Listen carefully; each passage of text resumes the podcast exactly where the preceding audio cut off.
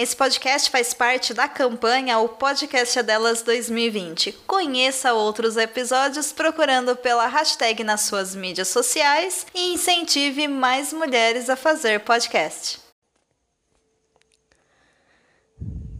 Portanto, quando vires que o sol não iluminará as manhãs por toda a vida, desconfie.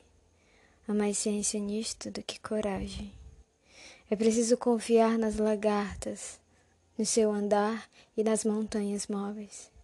Elas narram com intensidade sobre isto que delineamos agora. Lembrei o dia em que o café da manhã era acompanhado por conversas sobre nossas histórias, sobre como seria a gente se habitássemos em outro lugar que não esse de negar o voo dos pássaros.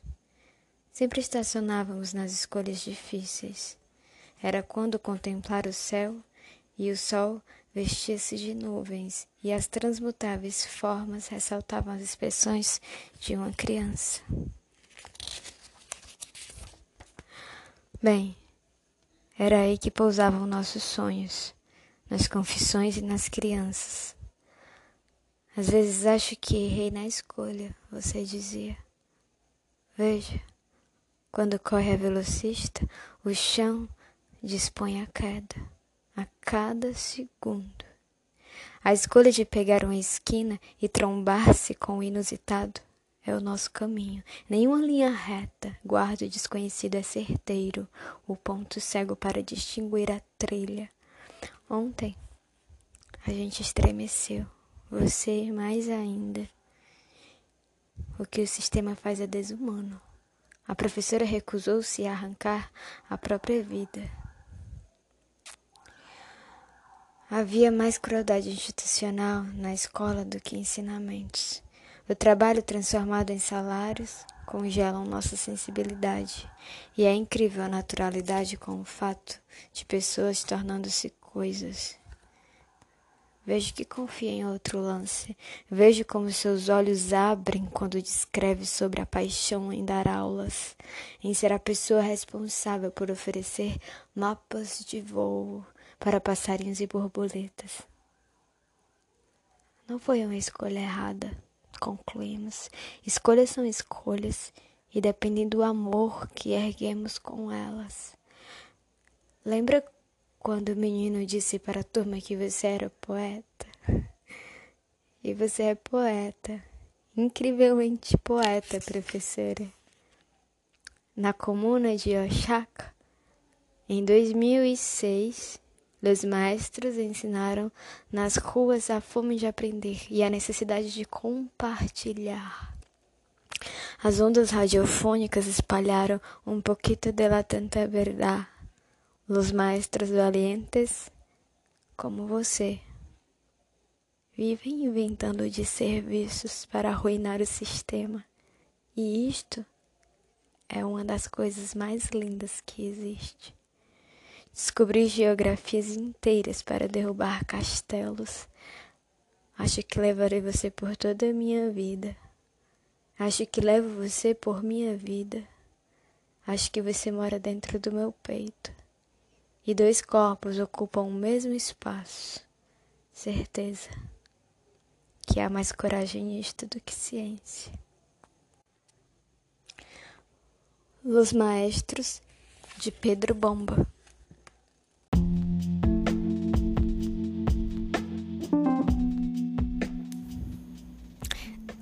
Oi!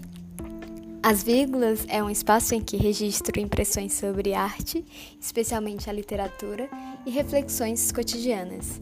Meu nome é Nádia Camussa, sejam muito bem-vindas e bem-vindos a este podcast.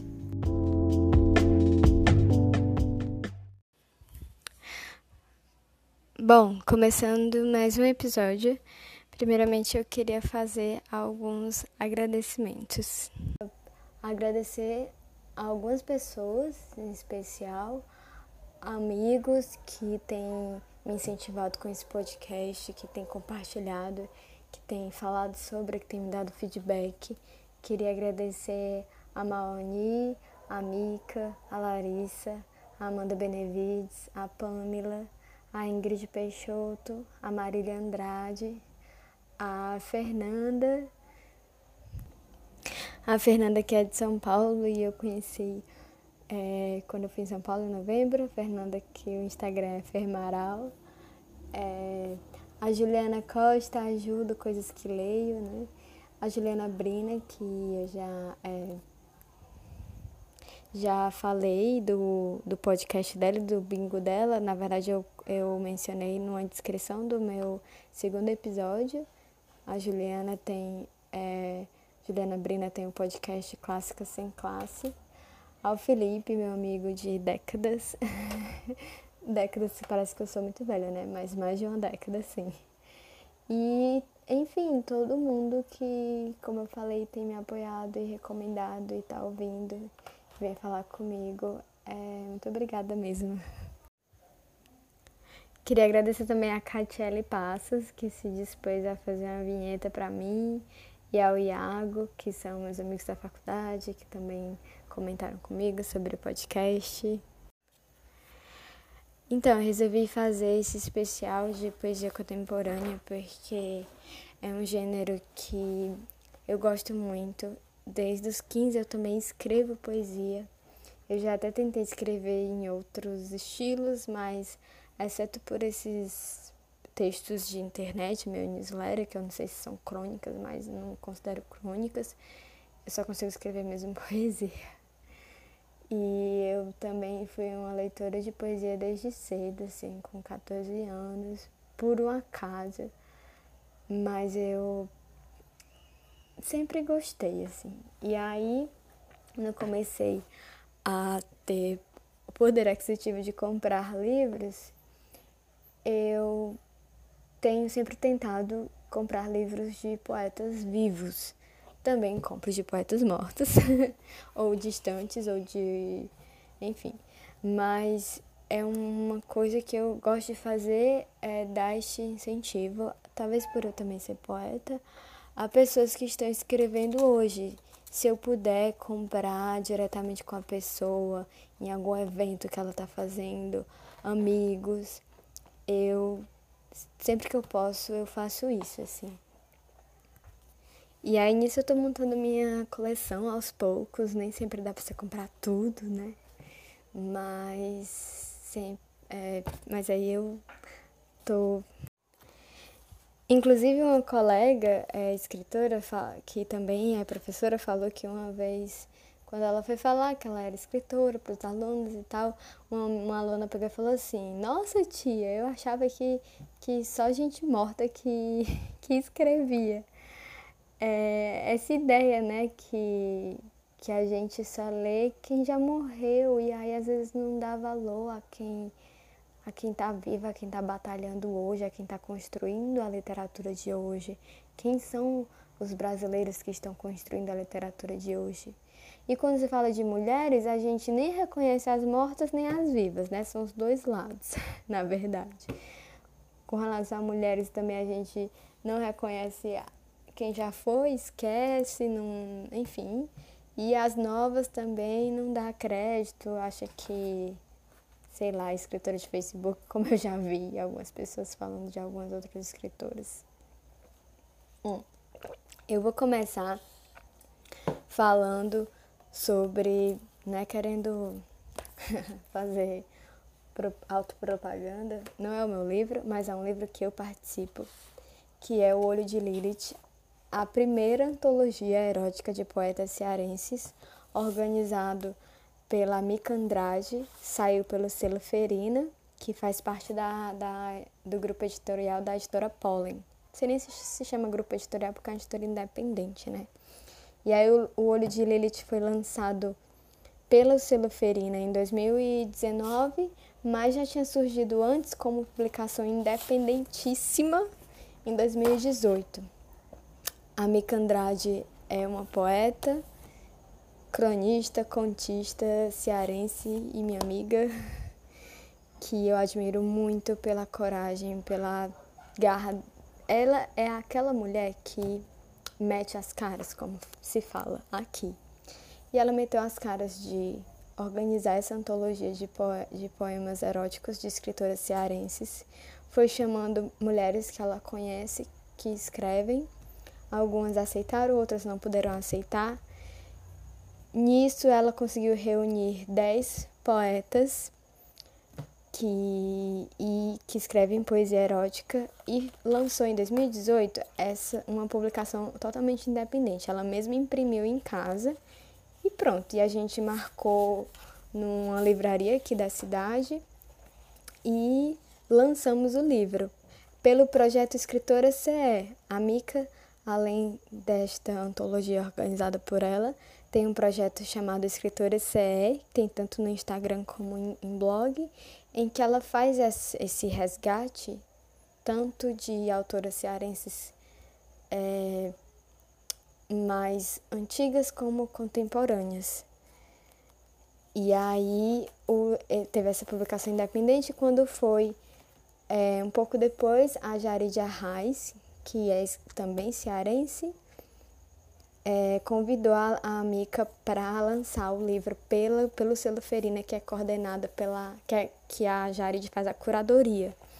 E aí a gente tem hoje então uma edição lindíssima, muito linda, com esses poemas que primeiro foram lançados assim, só pela vontade. Isso me faz pensar em todo esse, toda essa história, né? Que tipo, caramba, precisou é, uma editora, que é um selo que é focado em literatura de mulheres para dar voz a outras mulheres, porque a gente sabe da imensa dificuldade que ainda existe de mulheres conseguirem serem ser publicadas em outras editoras assim, que não tem esse foco de de só publicar mulheres. E isso é muito importante. Eu não sei se alguém, com certeza existe, ainda questiona a importância de projetos ou de editoras que se focam só em mulheres. É, às vezes eu acho que tem muito homem que acha que, ah, não, mas hoje mulher não tem mais nenhuma dificuldade de ser publicada, não. Sem nunca se dar o trabalho de olhar as estatísticas, né? De conversar com a autora, sem nunca se fazer a própria autocrítica. E aí, além de desse livro ser só com escritoras cearenses, ele é um livro erótico, o que para mim ele é duplamente revolucionário, de verdade. Primeiro porque não se tem, não existe em séculos de Brasil e de literatura um livro só com escritoras cearenses. Porque ainda tem isso, que é o foco desse meu episódio. Eu também quero trazer mais escritoras cearenses, são pessoas próximas a mim, eu sou uma nordestina, eu sou uma cearense produzindo conteúdo na internet. Isso também é difícil, porque a gente vê mais pessoas do sul-sudeste produzindo conteúdo na internet. E pela localização, pela própria facilidade, vão divulgar mais trabalhos e convidar pessoas do sul e do sudeste, porque não tem como se deslocar, né? Muitas vezes, num produtor de conteúdo, eu sei que não ganha dinheiro para ir se deslocar para o Nordeste para entrevistar uma pessoa mas com relação a comprar livros, eu acho que isso não é desculpa, né? Porque a gente vende pela internet também. E é, eu não me eu falei que eu sou que eu produtora de conteúdo, mas eu não considero isso porque não é meu trabalho, eu não ganho dinheiro. Mas quando eu pensei no reforço de ideia, quando eu pensei em continuar com esse podcast, fazer esse podcast, eu também pensei é, em como, a gente, como eu sinto falta de ouvir, inclusive, o sotaque de pessoas do Nordeste, assim, sabe? De como que todas as pessoas que eu sigo, que produzem conteúdo, em maioria são de São Paulo, do Rio. E às vezes você sente até falta, assim, de escutar um sotaquezinho nordestino que é muito bonito. E aí, é, e também de, de ver, né, pessoas, assim, e aí é mais uma vez assim, a Jarid é uma escritora cearense que hoje mora em São Paulo, mas tem muito esse cuidado de, de, de olhar para escritoras cearenses, de olhar para mulheres cearenses, de olhar para mulheres nordestinas, de não esquecer é, de onde que ela veio.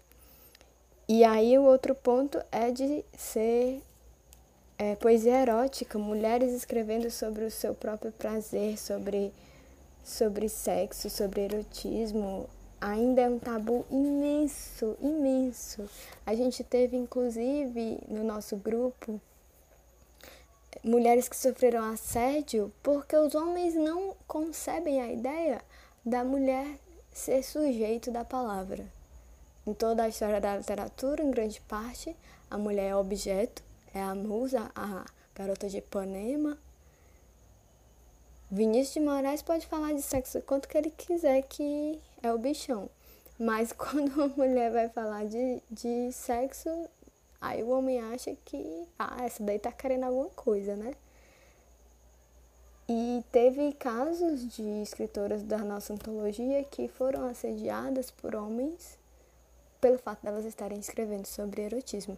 E uma coisa que eu fui percebendo na minha própria vida é que se eu escrevi sobre alguém, sobre algum homem, alguma relação, não foi para saciar o ego deste homem. Foi porque isso faz parte da minha vida, do meu prazer. E aí os homens não entendem isso, né? Acham que a gente está fazendo isso para homenagear eles e tal. Gozo, Sarah Sintik. O rosto entre minhas mãos desaparece e já não é rosto. Sopro, ventania, miragem. Vez por outra só, a boca surge liquefeita, repetindo de súbito a palavra e me devora, e se repete até que se torna suspiro, saliva, seiva, até que goteja algo, cachoeira, sede crescente.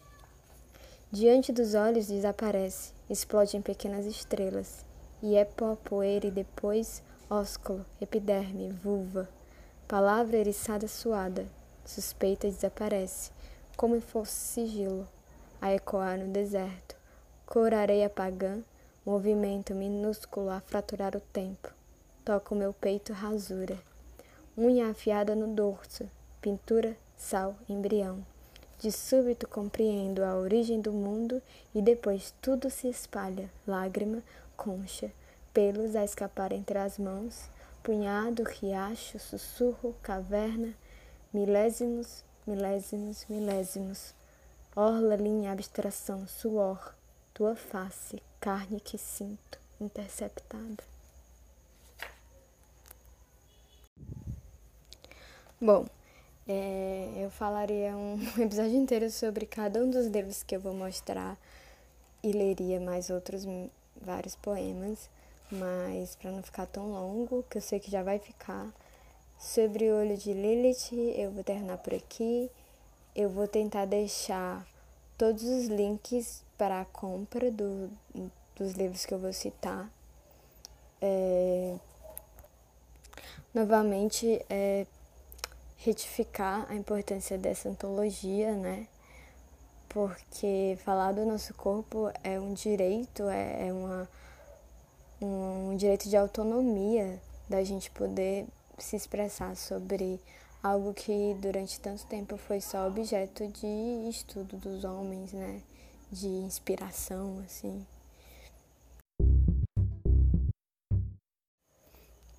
Continuando com as cearenses, Queria apresentar a Raíza Cristina.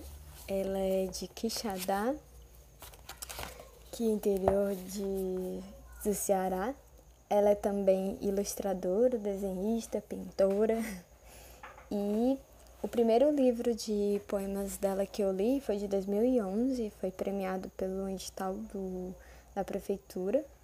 O nome do livro é Mensagens enviadas enquanto você estava desconectado, Saiu pela editora Substância, que é a editora daqui do Ceará.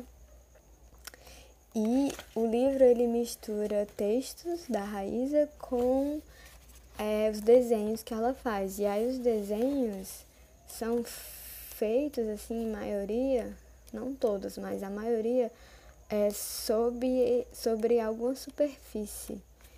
Tipo jornal ou uma página de livro antigo ou uma receita, superfícies incomuns, digamos assim. O traço da raiz é muito característico. Eu vou deixar o link do blog dela, que é lindíssimo. E aí é, a, a, poesia da Raíza, principalmente nesse livro, ela, o, pelo nome a gente já, já pode perceber que vai, vai se comunicar com, muito com o contemporâneo, com as relações atuais, né? A Raiz, ela é uma escritora assim que eu falo para ela que a gente que já conhece o trabalho dela há um tempo sabe que é escritora 24 horas apaixonada, mesmo que não esteja ou talvez sempre esteja. E muitos textos são sobre relações e você fica naquela de saber se são realmente 100% reais ou é, totalmente fictícios. Apesar de que eu acho que a literatura é sempre um pouco disso. Todo, todo escritor ele vai misturar um pouco da realidade com a ficção. Então não importa necessariamente se é tudo tão real assim. Mas a, a obra da Raíza tem muito esse pé em experiências reais. Tanto que o segundo livro dela, que se chama Dança, Dança, na verdade, que se escreve com Z, é, foi feito com um outro escritor, que é o Nauel, eu não sei exatamente se fala assim, que é um argentino que ela conheceu e ela teve um relacionamento durante um tempo, e desse relacionamento surgiram alguns poemas tanto dele como dela e eles resolveram depois fazer um livro que reunisse esses poemas e reúne também fotografias dele, ele é fotógrafo, com desenhos dela. E os desenhos dela estão sobre as fotografias dele. Também é um livro lindíssimo, saiu pela Nadifúndio, que é uma editora independente aqui do Ceará, que é organizado pela a Nadifúndio é, tem a curadoria da Bianca Ziegler. Voltando a falar um pouco do primeiro livro, da Raíza, Mensagens Enviadas Enquanto Você Estava Desconectado, é, ela tem uma, uma poética em prosa, assim. O dança, ele é naquele formato, digamos, entre aspas, mais tradicional da poesia em versos. Já esses são mais prosas, o primeiro são mais prosas poéticas. E ela, o que eu acho muito interessante e bonito é que ela mistura algum fato bem cotidiano com alguma lembrança da pessoa que a, a que ela está referindo o poema. Por exemplo, assim, ah, um ônibus e há alguma coisa que aconteceu naquele momento, lembra alguma parte do corpo daquela pessoa. E a Raiza também tem esse o erotismo muito forte na poesia dela. É, inclusive, ela foi convidada para a antologia de poetas é, eróticas que eu citei antes, mas na época ela não podia porque ia participar de outro projeto, se eu não me engano. O desenho da Raíssa também é, se complementa total com a escrita dela, assim, são partes, na verdade, inseparáveis. Não que um seja tipo ilustração de um texto, mas fazem parte desse mesmo universo. Ela também é, desenha muito esse corpo apaixonado, esse corpo erótico. Ela tem um projeto que é sobre o corpo apaixonado. Até um desenho que ela faz assim que parece o Kurt Cobain, inclusive acho que deve ser, porque alguns desenhos são baseados em fotografias. Tem uma vida assim carnal mesmo. Acidente. Ela bocejou ao entrar no táxi. Não cumprimentou o motorista nem percebeu a desordem nas ruas. O homem lhe disse que um carro havia derrubado um poste próximo ao hotel, o que causou falha de energia naquela região da cidade. Semáforos apagaram-se, aparelhos de ar-condicionado desligaram-se subitamente. Chuveiros ganharam vida. Crianças brincaram com fogo. Algumas perderam o caminho de casa, outras sonharam com máscaras e praias do Pacífico. Na cabeça, ela tinha um desenho que nunca seria posto no papel. Como os acidentes de trânsito, alguns desenhos e algumas paixões bloqueiam por horas avenidas inteiras dentro da gente. É, eu acabei de ler um dos últimos textos do primeiro livro da Raíza e eu vou ler agora é, um desse segundo livro. A Raíza já lançou outro livro, outro livro também, mas eu ainda não consegui adquirir. E o nome desse poema é Coreografia. Você dançava, girou duas vezes em torno do próprio eixo. Depois ergueu os braços e abriu as mãos para segurar outras mãos, acopladas a um corpo feminino que também dançava à sua frente, e não era o meu. Aos quatro anos, minha filha falou: Mãe, a gente se apaixona quando quer dançar com um amigo.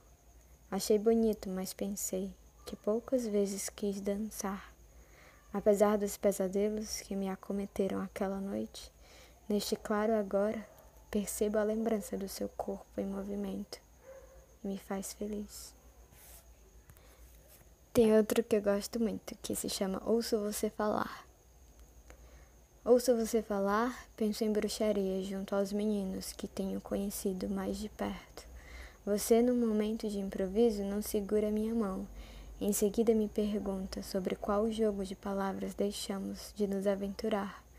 Você tem qualquer coisa na formalidade das suas camisas de botão que me atrapalha o fluxo dos desejos.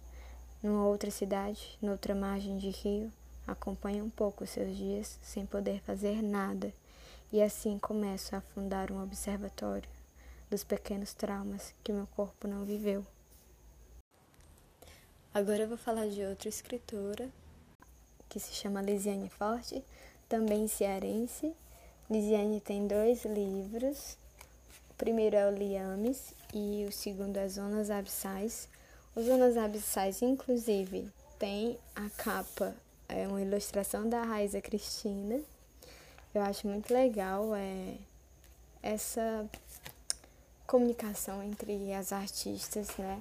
A gente sempre pensa na geração assim, é tipo, geração modernista e pensando assim que todo mundo era meu amigo e às vezes a gente não olha para nossa geração como que também a gente está criando essa rede artística e a Zonas Abissais ele é editado pela editora Aliás na verdade Aliás Editora que é uma editora cearense que também se dedica a publicar só mulheres o Zonas Abissais é de 2019 e o Liames de, de 2018. A Lisiane, ela também é psicóloga e ela também faz oficinas de escrita terapêutica. Não cheguei a fazer ainda, mas tenho muita vontade. O Liames, como diz aqui na apresentação, tem falando assim: Liames é dedicado aos meus mais preciosos vínculos com a vida. Dos liames robustos e virtuosos, fiz-me frutífera, e das amarras desfeitas, fiz-me forte. No, na, na quarta capa também tem uma, uma definição do que é liames, que é assim: vínculo, tudo aquilo cujo propósito é ligar, unir ou prender uma coisa ou pessoa a outra. Não decifro todos os enigmas e os co conscientes existentes, contudo, vivencio as minhas raízes em solo fértil. E quando eu li esse livro, eu senti muito isso, principalmente quando ela fala sobre essas amarras. Não, cadê? que ela se diz. É, amarras desfeitas, fiz-me forte. É um livro que parece ter sido escrito muito sobre como que a gente se conhece a partir das nossas quedas, assim. Chega, eu fico emocionada de falar, porque me tocou muito a escrita da Lisiane, assim. É... Me pareceu tão, tão, tão sincera e tão entregue, tão transparente. Ela sabe que eu já escrevi um texto sobre os zonas abissais, que, que foi um livro que eu vou falar já já, que eu tive um pouco de dificuldade no início, mas que depois eu me vi como o próprio livro sugere, totalmente submersa. Eu vou ler um trecho aqui. O, ah, o Liames, Assim como o da Raíza, digamos assim, fazendo essa comparação, ele tem alguns textos que são mais em formato de prosas poéticas e outros mais versados. Já os Onos Abissais são mais nesse formato de versos e tal.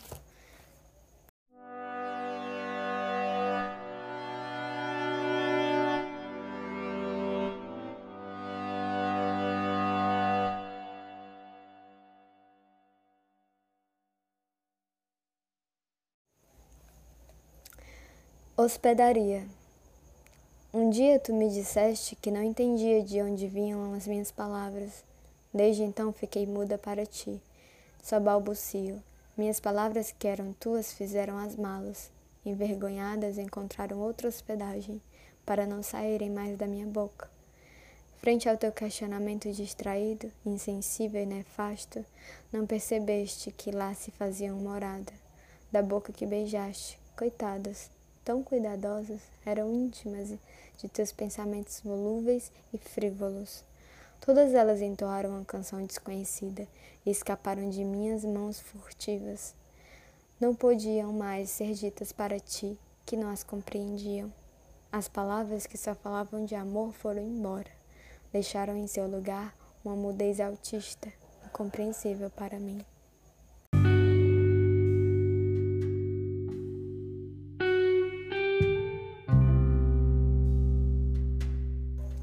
Zonas Abissais, ele é bem isso, sabe? O mergulho parece bem mais profundo. E a Lisiane, com certeza, ela tem uma poesia que é voltada para a mulher, tanto para o, principalmente para o fortalecimento, eu acho, da mulher. Você se sente um pouco mais forte. Eu me sinto um pouco mais forte quando eu leio e quando eu li.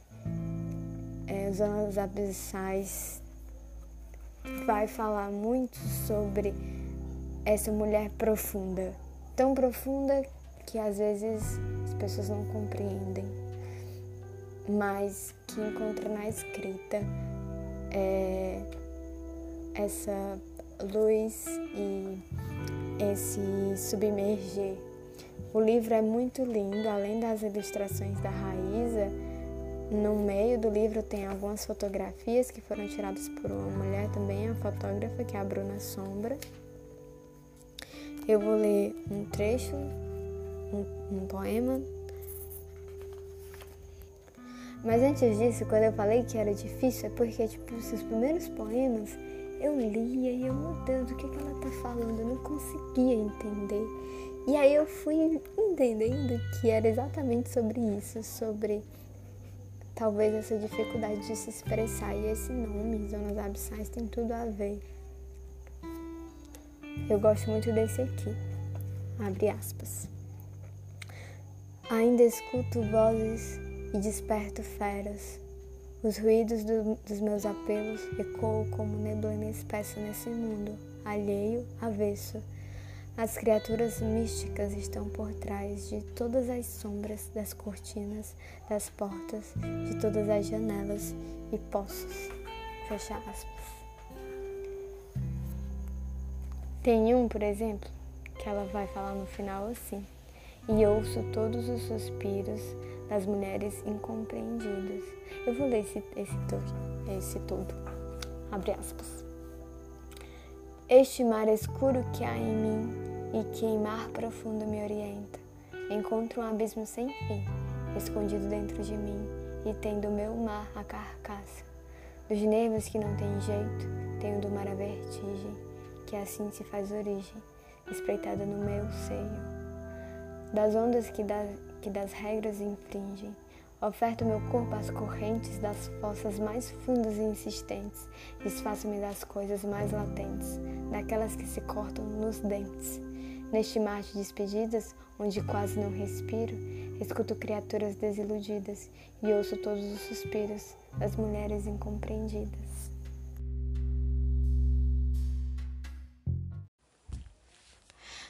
Bem, agora saindo um pouco do Ceará, mas continuando no Nordeste, eu vou falar de uma pernambucana, a Adelaide Ivanova.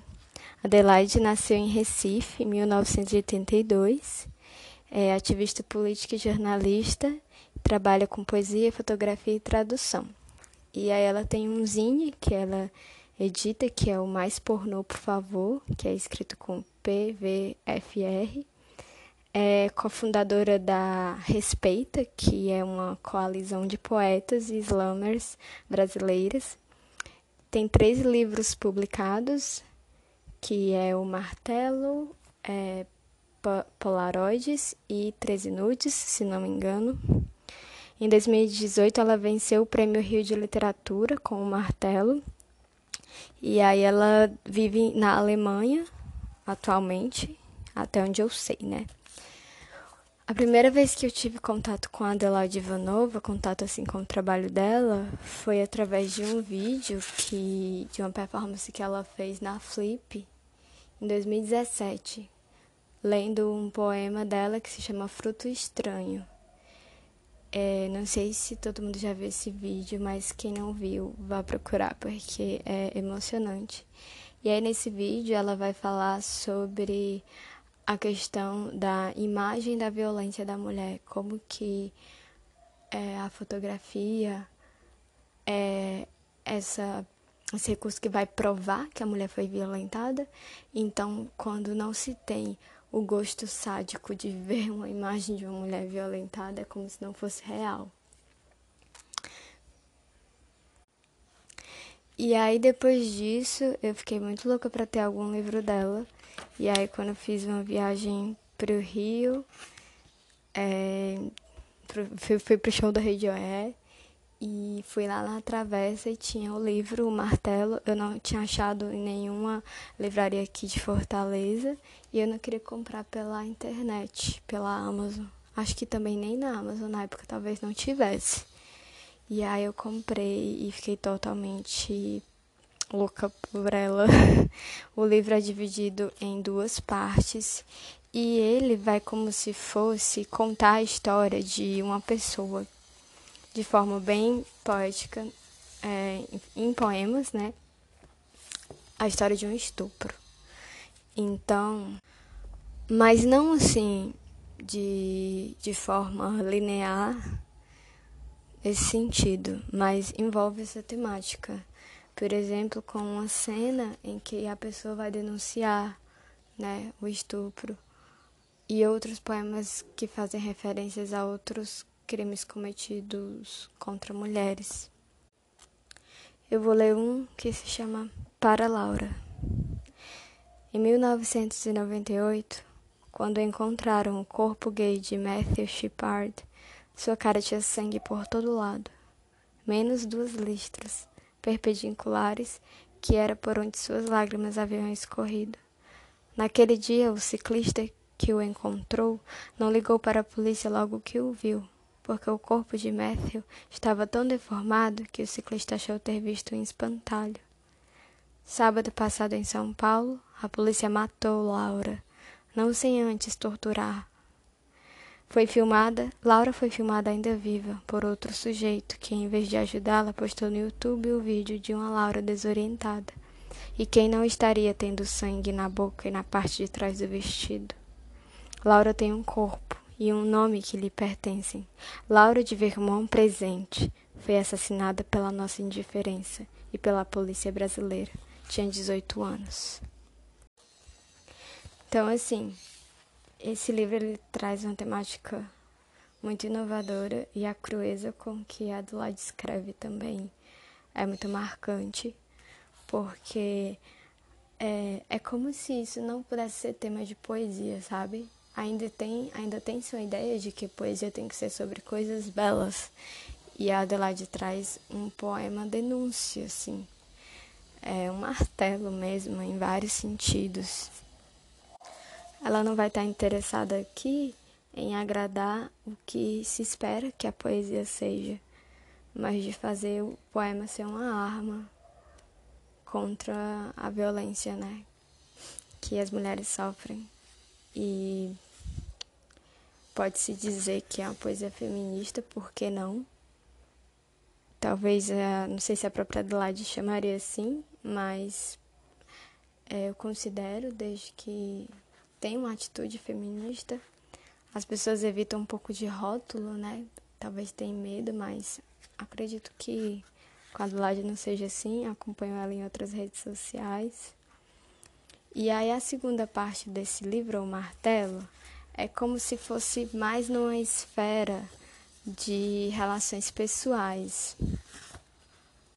Mas também não só sobre isso. Por exemplo, tem um poema que se chama A Outra. Humboldt, você chega em Cuba com anos de atraso. Sei que nosso trato não inclui estipulação de horários para chegada e saída de barcos, caravelas e couraçados. Sei bem do nosso acordo. Você pode tudo, eu o contrário. Sou cínico, claro, pois não deixo de embarcar em nenhuma nova jornada, seja como clandestina ou convidada. Faço apenas uma descrição do seu parágrafo na letra. Das nossas leis, que mal sigo, já falei, mas levo bastante a sério, mormente, ao nunca deixar que lhe incomodem minhas malas meu marido, meu marear, amante querido sem nome, não se preocupe, ninguém me come. Todos de Brandeburgo a Saxônia têm muita consideração por você. Eu não vou me por aquilo que você tem que viver agora, eu não vou dizer nada, vou observar como uma bióloga, serena, paciente e orgulhosa. As dinâmicas, as mentiras, os atrasos, você chegando em casa depressivo ou afobado, essas coisas da paixão, meu querido, que eu conheço como a palma da minha mão, já antes de você nascer. Então é. Você vê que é como se fosse dirigido a alguém. E aí tem esse personagem, Humboldt, que também tem vários poemas direcionados a ele. Enfim, é... o martelo é muito foda. E aí depois é... eu li 13 nudes que foi de 2018. Eu ganhei esse livro, inclusive é, foi da pessoa que fez o pós-fácil, a Érica, Érica Zingano, que é de Fortaleza, mas também passou muito tempo fora, fora do Brasil, passou oito anos, e aí agora ela tá morando de novo em Fortaleza. E aí a Erika faz um pós-fácil que é um pós-fácil também bem diferente nesse 13 nudes. É como se fosse um grande poema, dividido em algumas partes. E é uma obra à parte mesmo, assim, muito bom. Tenho muita vontade, inclusive, de reler todos esses livros que eu tô falando, porque eu os li há um tempo. E acho que poesias são os livros de poesia são livros que a gente não termina de ler, a gente marca lá como lido, mas são livros que a gente sempre que relê encontra novas coisas. O 13 Nudes saiu pela Macondo, o, o Martelo saiu pela Garupa, editora Garupa, e aí o 13 Nudes são poemas dedicados a cinco homens tem até na, na abertura aqui, 13 noites para cinco meninos amados. E aí fica também, como eu falei da poesia da Raíza, esse mistério de será que esses homens existem? A, a Erika Zingano no, no pós-fácil, inclusive, fala isso. Será que esses homens são reais? Será que não? Mas é sobre isso, é sobre encontrar quem é real ou não. O que, que faz diferença se eles forem reais ou não? É, o poema vai existir pelo que a poeta viveu, assim, não exatamente porque é dedicado a homens. Tanto que ela também faz essa, essa ironia de, ah, em pleno 2018, eu vou fazer um livro que vai ser dedicado a cinco homens, né? Que tipo de feminista é essa? Mas eu entendo que isso é mais sobre as próprias experiências e a própria liberdade da mulher do que sobre os homens. Pelo menos é a minha interpretação. Vou ler um poema que se chama Albert Camus. Se alguém tivesse me dito que seria assim, eu não teria acreditado. guerras civis, crise econômica, fim do mundo, eu e você sobrevivemos a tudo isso, entre as nossas guerras civis, as nossas crises econômicas, os fins dos nossos mundos, as separações. Eu no meu mundo, você, algures. Se alguém tivesse me dito que seria assim, eu não teria acreditado. Vinte anos, algumas guerras, aquecimento global, um golpe, outro golpe, eu e você no mundo. E ainda assim eu não teria acreditado. Sobrevivemos à adolescência, a maior das guerras, pais mortos, mães, e eu não teria acreditado. Se alguém tivesse me dito que seria assim, eu teria pensado: essas coisas só acontecem nos filmes, nas novelas e nas novelas. Eu nunca teria acreditado que, apesar dos silêncios, desse dedo indicador na boca, sobreviveríamos aos golpes, um e outro, e um ao outro. Perdemos os melhores amigos, nossos melhores amantes. E apesar de tudo, ficamos, eu e você, no mundo, inabaláveis, inconcebíveis, sobrevivendo à morte, ao exílio, e nem isso por abstração ou vontade nos termina. Eu e você existimos um projeto impossível, incompleto e ao que parece eterno. Vinte anos é o tempo de vida dos castores, dos porcos espinhos, dos pardais e de outros projetos que desconheço. E como eles, aqui estamos na cidade, vinte anos depois esvaziando copos, sem conseguir pagar a conta, perdendo o último metrô. Mas aqui estamos e não desistimos, apesar de tudo. Você vai para o mundo, eu vou para casa, separados por uma bússola, uma cidadania, um passaporte que não compartilha mas unidos pelo desejo de não morrer, nem de estar separados. Eu te celebro, tua juventude, a que aparentas e a que trazes contigo, a doçura da qual nunca fui destinatária, mas na qual confio. Eu sei que ela está aí. Te levo comigo, como sempre te trouxe. Nunca não estiveste numa tatuagem que não era para você, mas que deveria ter sido. Te celebro como nunca te deixei de celebrar e te agradeço por todos os dias, por tudo. Foste o primeiro homem e ainda és.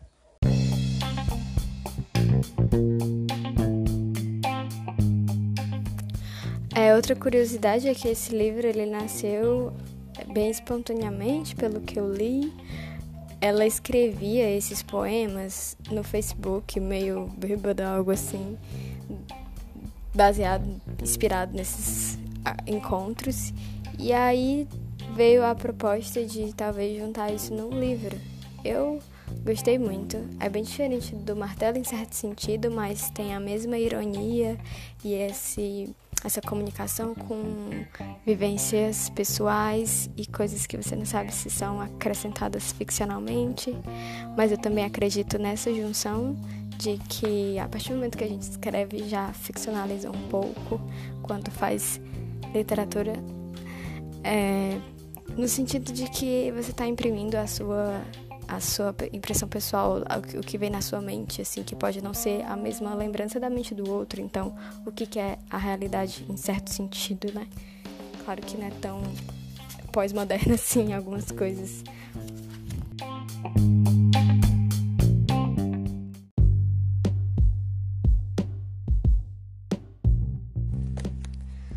para quase finalizar este episódio, que vai ficar um pouco longo, o maior que eu já fiz, mas eu não poderia deixar de falar dessas duas mulheres.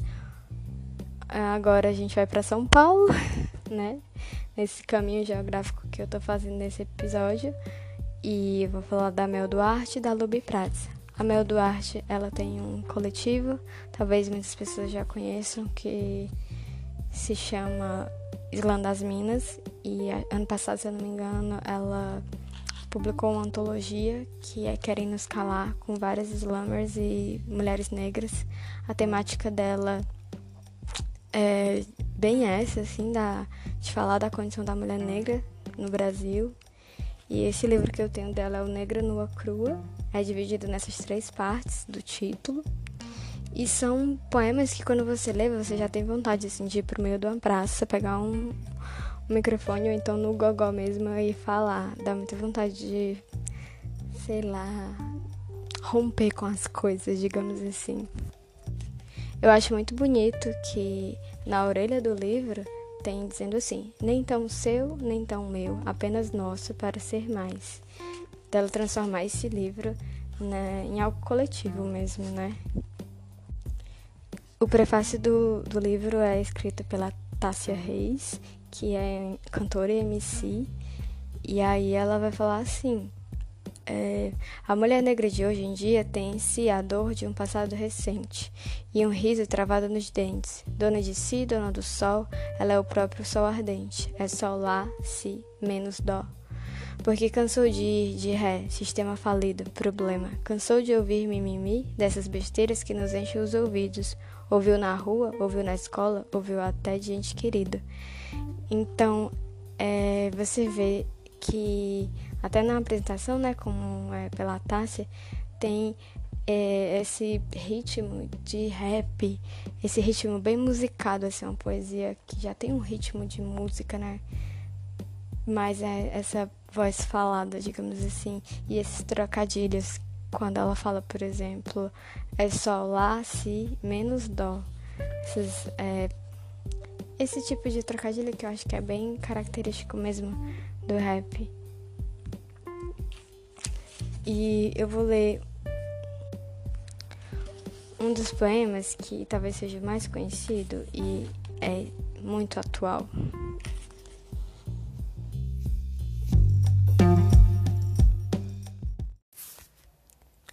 Verdade seja dita. Verdade seja dita. Você que não mova sua pica para impor respeito a mim, seu discurso machista machuca, e a cada palavra falha corta minhas iguais como navalha. Ninguém merece ser estuprada, violada, violentada, seja pelo abuso da farda ou por trás de uma muralha. Minha vagina não é lixão para dispensar as tuas tralhas, canalha. Tem gente alienada que reproduz seu discurso vazio e não adianta dizer que é só no Brasil. Em todos os lugares do mundo, mulheres sofrem como seres sujos, que utilizam da força quando não só, até em grupos, praticando sessões de estupro que ficam sem justiça, carniça. Os teus restos nem pros urubus eu jogaria, porque animal é bicho sensível e é capaz de dar reboliço no estômago já, acostumado com tanto lixo. Até quando teremos que suportar mãos querendo nos apalpar? Olha bem para mim, eu pareço uma fruta? Onde está na minha cara estampado? Me chupa. Se seu músculo enrijece quando digo não para você, que vá procurar outro lugar onde eu possa meter filhos dessa pátria, mãe gentil? Enquanto ainda existem Bolsonaros, eu continuo afirmando: sou filha da luta, da puta, a mesma que aduba esse solo fértil, a mesma que te pariu.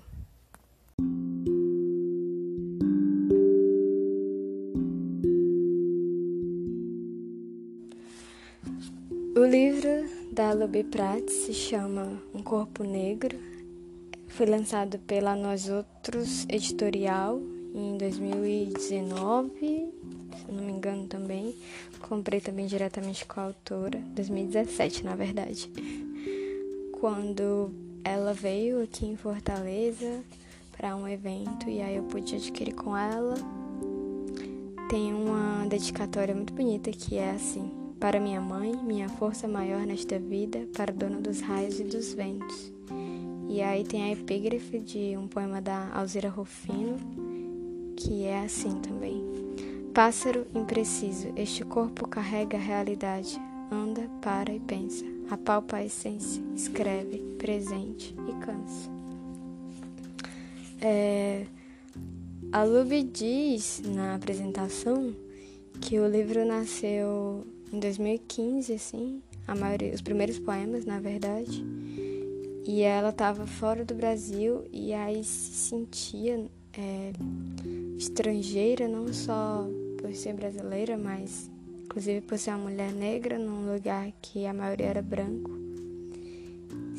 E aí durante o livro ela vai falar sobre esse estado de estrangeirismo que a população negra, que, que tanto o homem como a mulher negra passam, inclusive dentro do próprio país vários poemas ela vai falar sobre esse sentimento. Abre aspas. Como chamar de pátria o lugar onde nasci? esse útero geográfico que me pariu, como chamar de pátria o lugar onde nasci? Se parir é uma possibilidade apenas feminina, e pátria traz essa imagem masculina, e país traz essa imagem masculina, e o próprio pai em si. Como não chamar de pátria esse lugar onde nasci? Embora ainda o útero geográfico que me pariu me expulsou, mãe não cabe numa pátria.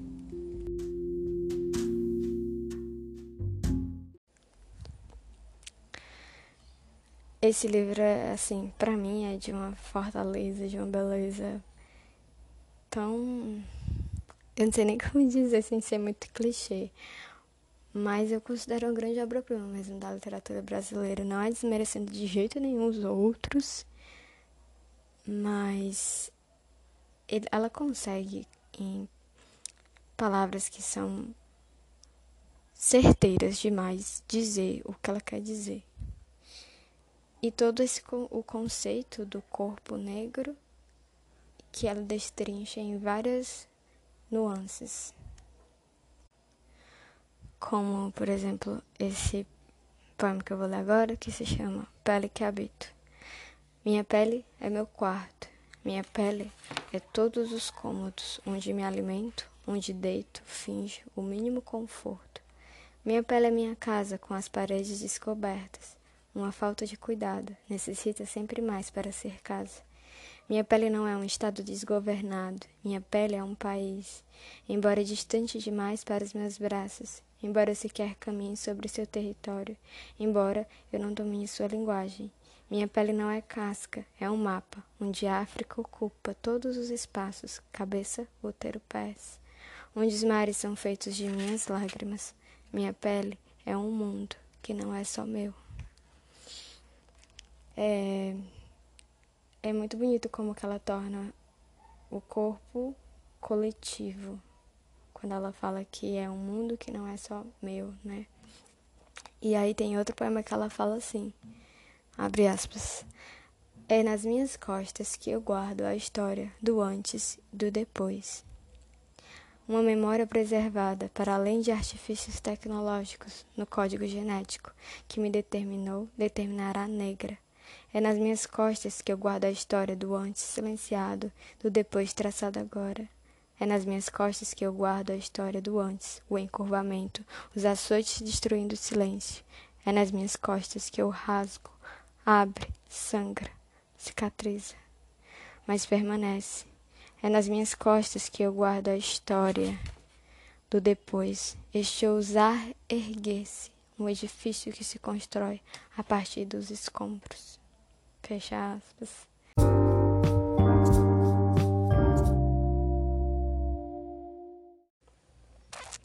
Bem, na verdade eu deixei passar a informação. A Nós Outros Editorial foi fundada pela Lubi Prats, é a editora que lançou né, Um Corpo Negro. Ela fundou com outras, outras amigas e justamente pelos empecilhos que ela encontrava na, no mercado editorial. E isso revela muito sobre, às vezes, gente, como que a gente não, leitor comum, não sabe dessas questões, né? E aí nos chega um material tão padronizado e às vezes a gente não percebe isso e a gente vai consumindo sem perceber. Por isso que essas iniciativas de editoras independentes são muito importantes, porque, enfim, as pessoas estão cansadas de esperar que uma companhia das letras finalmente se preocupe em editar mais autoras, mais autoras negras, mais autores negros, não como um sentido de cota, sabe? Mas porque são bons, porque existem e não ficar com desculpa de dizer que não existe e tal. E existem estão surgindo muitas editoras pequenas justamente é, porque sabe nós por nós isso vale para vários né, correntes sociais movimentos sociais e é isso que eu acho assim mais incrível na Lub é que além em outras escritoras que além de estar cansada de ficar batendo nesse muro aí do mercado editorial, procura também levantar outras pessoas quando se levanta, né? Criar uma editora. Ela também tem um clube que se chama Clube de Leitura Antirracista. Várias outras iniciativas. Só finalizando sobre um corpo negro, o corpo negro vai justamente trazer na própria pele, na própria carne, essa história, como no poema que eu li, essa história silenciada. E toda essa indagação sobre o que é ser negro, como torna-se negro, sem nenhuma resposta, mas simplesmente compartilhando uma experiência que não é só individual, é coletiva. E mais uma errata que na verdade eu não tenho certeza se ela começou a escrever este livro fora do Brasil. Ela fala apenas que estava numa cidade em que a maioria das pessoas eram brancas. E chegamos à minha última indicação. Teria muito mais outras, mas fica para um próximo episódio. Queria terminar com voltando para o Nordeste com o poeta Pedro Bomba, que é o autor do poema que tem no início desse episódio. Pedro é nascido em Aracaju. Atualmente, eu não sei se ele está morando em Aracaju. A última biografia que eu encontrei sobre ele dizia que ele mora em Belo Horizonte, mas também não sei. Nascido em 1989. Além de poeta, ele também é produtor cultural e da oficinas de escrita, tudo mais. Este livro que eu vou falar se chama O Chão Dispõe a Queda, foi lançado em 2017. É o primeiro livro do Pedro que foi lançado pelo Laboratório Cucuruto da Cabeça, uma edição independente. Depois, ele também tem é, poesia sonora gravada, que ele iniciou essa experimentação em 2015 e aí lançou o EP Amor, Coragem e A Troco de Nada de Ninguém de 2016. Existe um espetáculo aqui de Fortaleza de um grupo chamado é, Nós de Teatro. E aí esse grupo, ele é um grupo de teatro de rua. Em 2019 estreou um espetáculo que se chama Ainda Vivas, um espetáculo lindíssimo, emocionante, que eu fico toda arrepiada só de lembrar. E o Pedro Bomba fez as letras das músicas cantadas no espetáculo. E enfim, a minha última indicação, vou voltar para o Nordeste para falar de Pedro Bomba, com o seu livro de estreia O Chão Dispõe a Queda. Este livro é de 2017 e saiu pela editora uma editora independente também, que se chama Laboratório Cucuruto da Cabeça, Pedro Bomba de Aracaju. Mas a última biografia que eu encontrei dele dizia que atualmente ele vivia no, em Belo Horizonte. Não sei se isto ainda confere. Foi uma edição de poucas tiragens, só 200 tiragens. Eu consegui essa edição com um amigo e a poesia do Pedro, como tem logo no início, tem uma página em, em preto com o um nome branco falando assim: Uma multidão me atravessa os olhos, que é o primeiro verso do primeiro poema. Vendo a entrevista dele, eu acho que essa, esse verso define muito a poesia dele. Multidões que atravessam os olhos do poeta é muito sobre observar as pessoas ao redor, observar a rua, observar a cidade, observar esses sujeitos que muitas vezes a gente passa sem notar. É, numa das oficinas do Pedro, ele conta que um dos exercícios era ir para uma praça e simplesmente observar as pessoas. Isso me lembra muito um filme que é o Patterson, que é um filme do Jim Jarmusch, um filme estadunidense com Adam Driver, que é sobre um poeta que é motorista de ônibus. E todos os dias de manhã ele tinha a rotina de, enquanto ele esperava a hora de sair, ele escrevia um pouco. Ele nunca terminava o poema durante aquela hora e depois terminava na hora do almoço. E é muito sobre observar. Você vê que o filme inteiro é ele observando a conversa dos passageiros, e a partir disso surgia um poema.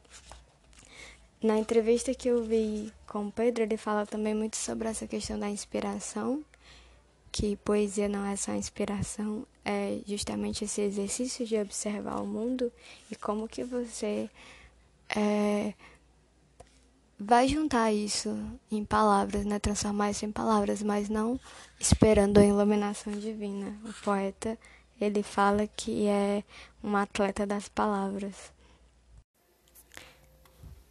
E eu quero finalizar com este poema, que se chama Paradoxos. O que escrevo não são poemas políticos de protesto, panfletos, partidos ou coisas do tipo. Não escrevo cartilhas nem desvendo armadilhas de um mundo impossível.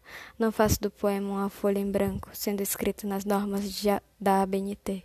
Não introduzo nem desenvolvo, até porque quem muito lates não morde. Você sabe disso. Quando escrevo, sou rebuliço. Escrevo a vida assim como ela se faz. A hipérbole é o eufemismo. Paradoxo quebras grama. Ti. Cais. Quando escrevo poema, escrevo como quem abre um animal, passando a faca afiada, fazendo linha vertical. Eu, quando escrevo poema, sou o próprio animal. Ofereço o que há de dentro para uma festa ancestral. Escrevo como quem trabalha e ama e dança e corre e tropeça e come e bebe e bêbado e emprego e desemprego. Escrevo com quem salário, com quem noite, como quem vende, como quem o próprio corpo. Escrevo como quem é cego e enxerga pelos ouvidos, como quem tem rimas terceirizadas e todo dia bate ponto final. Como um filho da puta que rola na tentativa de também ser gente, como quem vem de longe sendo estrada consequentemente. Escrevo como quem atravessa a rua na diagonal, na pressa de viver, de se poder chegar mais longe.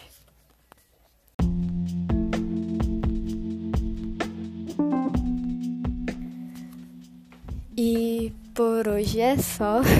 Eu espero que vocês tenham gostado desse episódio. Deu bastante trabalho e horas, dois dias gravando, não dois dias ininterruptos, mas para selecionar os poemas e toda a pesquisa. Mas eu fiz isso porque realmente é uma alegria muito grande para mim. Falar de poesia é algo que me enche de vida toda vez que eu leio um poema, é, que eu escrevo também. Quando eu falo sobre isso, talvez seja um dos meus assuntos favoritos. E eu sei que muita gente tem dificuldade em ler poesia, muita gente diz que não gosta, muita gente. Eu vejo muitas postagens sobre pessoas que têm dificuldade. Então, é, essas dicas e essas indicações, na verdade, estou com abuso dessa palavra dicas. pode ser um bom começo para quem deseja ler mais poesia, principalmente valorizar quem está escrevendo hoje e os nordestinos que na grande maioria das vezes não estão nas listas dos mais lidos, né? Vamos mudar isto. E muito obrigada para quem escutou até aqui. Divulguem, comentem, me deem algum feedback e até o próximo episódio.